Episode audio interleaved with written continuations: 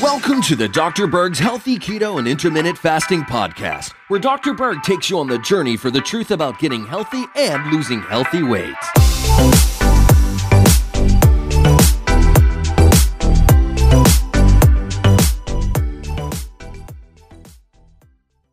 I want to talk about a surprising way to cleanse toxic kidneys. What you have to realize is that the kidney is just as important as the liver in detoxification. In fact, they work together because the liver does something called phase one, phase two detoxification.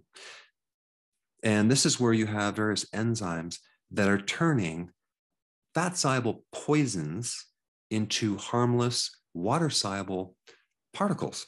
So both the gallbladder with its bile and the kidney help to eliminate these water soluble um, particles that used to be fat soluble poisons. So if there's any problem with the liver where you don't get this water soluble breakdown product, then it overloads the kidney and the other parts of the digestive tract.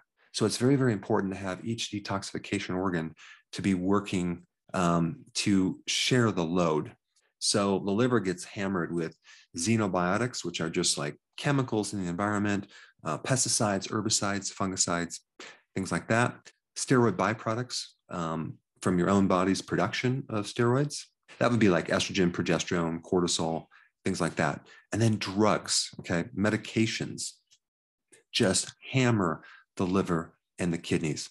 Then we have glyphosate, which is in our entire food supply, not to mention it's in the water, it's in foods, it's all over the place. Then you have things like PCBs, which are chemicals in plastics. So the water bottle that you drink, the, the plastic that you microwave your lunch in, all can leach out these um, chemicals.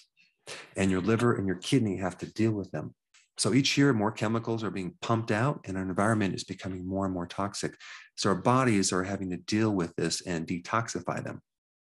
So the kidneys um, get rid of certain protein uh, byproducts and eliminate urea, ammonia, and uric acid. And so, if there's kidney weakness, uh, those things can build up and create um, toxicity. And so, the kidney really is just um, a composite of millions of tiny little filters, okay, so just filtering things out. And so, a really good way to test these little filters is to check something called the GFR, glomerular filtration rate.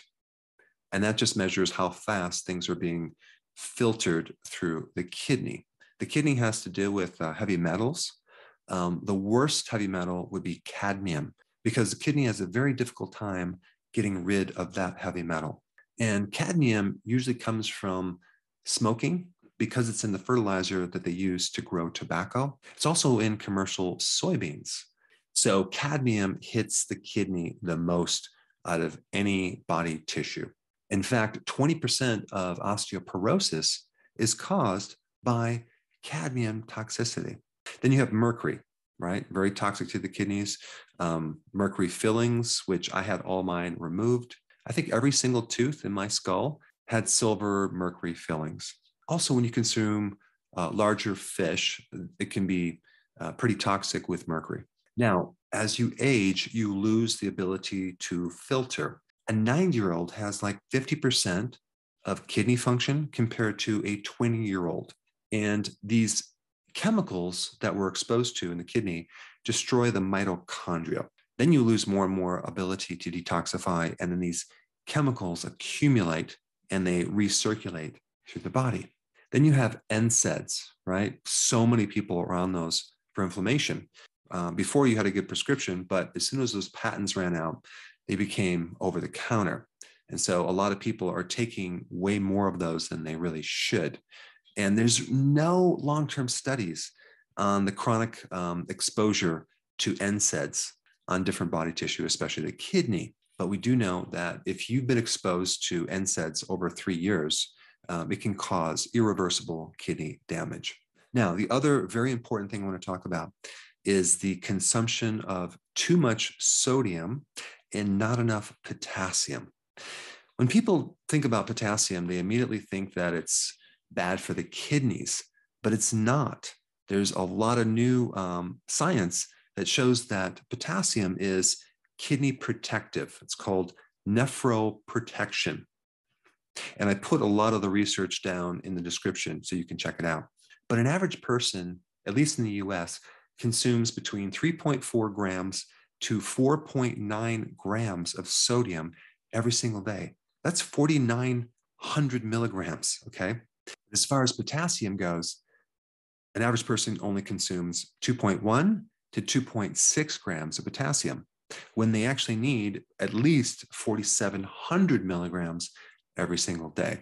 And when you have too much sodium and not enough potassium, there's three big problems. Number one, you, you potentially can get high blood pressure.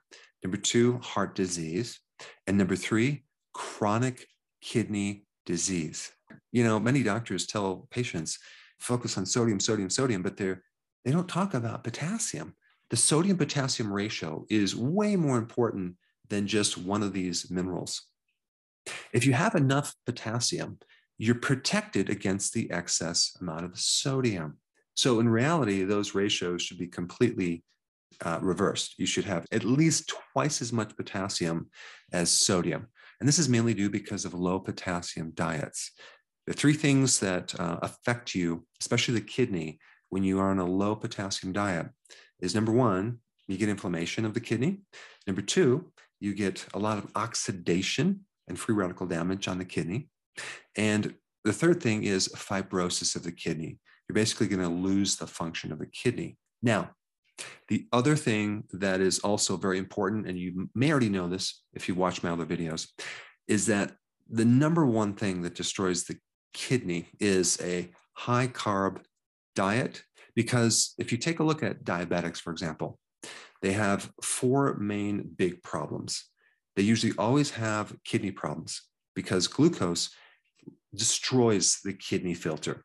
High levels of glucose to the kidney create massive oxidation and destroy the kidney. That's why diabetics have such a high risk of uh, being on kidney dialysis long term. I mean, the big push is to control your blood sugars, but not to control the diet, the high sugar. If you're controlling the blood glucose medications, where do you think this glucose is going when you take the medication? Is it evaporating? No, it's just going from one place to another. It's being shoved in different parts of the body unless you get off these carbs, I don't care how much you try to regulate the glucose in your blood, it's going to create a problem in another place. But the four places that um, high glucose, either being a pre-diabetic or a diabetic effect, is number one, the kidney, number two, the brain and the nerves, three, the vascular system and the heart, and number four, the eye. But diabetic nephropathy is a very common condition with diabetics and it's destruction of the kidney because you're a diabetic. You have high glucose flowing through your bloodstream. Now, overall, the common symptoms for kidney problems would be anemia, um, high blood pressure, we've already talked about that, itchiness, edema, foamy urine, because you've lost kidney function. And if the kidneys can't filter out the protein, it starts getting foamy. And then you have ammonia breath is another uh, symptom and then a metallic taste in your mouth and frequent urination, which usually is occurring because you have too much glucose in the bloodstream. Uh, this is why the best thing to do for frequent urination is to give up your carbs and stop snacking at night. It produces dramatic effects within days. Okay, you won't be getting up to the night. I'll put that video down below.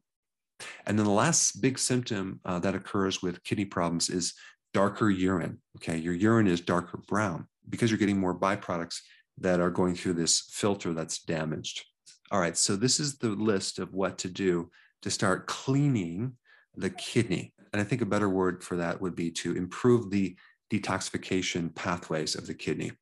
So, number one, the most important thing is to eliminate the toxic exposure on your kidneys. So you need to start eating cleaner or going on an organic diet, getting a water filter, making sure that you're on the least amount of medications possible, basically eliminating the things that are destroying the kidney. And it could be just giving up smoking, and it could be also making sure you don't consume any more soy products, right? All right, number two, going on a low carb diet. It's going to give the kidney a tremendous amount of relief because now there'll be a whole heck of a lot less oxidation going on in the kidney. All right, number three, you need to correct your sodium potassium ratios. Okay. Now, I'm not telling you to lower your sodium. All you need to do is make sure your potassium is at least twice as high as your sodium. How do you do that? Start eating more avocados, start having bigger amounts of salad, ideally between seven to 10 cups every day. Now, if you're doing other vegetables, you don't have to do that much salad, but you need to start increasing more foods high in potassium. But potassium is protective on the kidney. And I'm going to put all that data down below as well. All right, number four, if you have a lot of kidney stress, okay, uh, you don't want to overload it with too much protein. You want to go on a moderate protein diet. When you overload the kidneys with too much protein, you can end up with foamy urine. You can put a little more stress on the kidneys because your body can only deal with so much protein. It doesn't store protein like fat and carbohydrates. It has to deal with this excess protein. So it either has to turn it into uh, urea as a waste product, or it has to turn it into glucose as fuel. So, too much protein is not a good idea for the kidney. All right, number five, there are foods that you should be eating to naturally enhance the detoxification of the kidney. And let me just go through the list garlic. Garlic will increase the clearance of urea and other, and other byproducts from the kidney. Then we have asparagus. Okay. Now, when you eat asparagus, you have this weird smell going on in your urine. That's not toxic material, it's something else for another video. But asparagus is really good to help you detoxify the kidney. And then we have celery, another good detoxifier. And then parsley, awesome. Parsley is also good to help eliminate heavy metals from the body. Cilantro is also good as well. Then we get turmeric, which is awesome for the kidney, uh, cruciferous vegetables. Those are good for the liver, but they're also equally as good for the kidney. Berries, especially blueberries, are really good for kidney detoxification. And then green tea. The phytonutrient in green tea can really help the kidneys detoxify effectively. Now, if you haven't checked out my video on the best way to clean the liver, I think that would be appropriate. Check it out right here.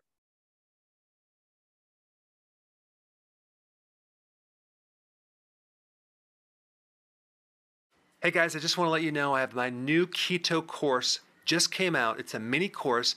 It covers all the basics and how to do it correctly. You can get through this in probably 20 minutes at the very most. So if you're interested, click the link below and get signed up now.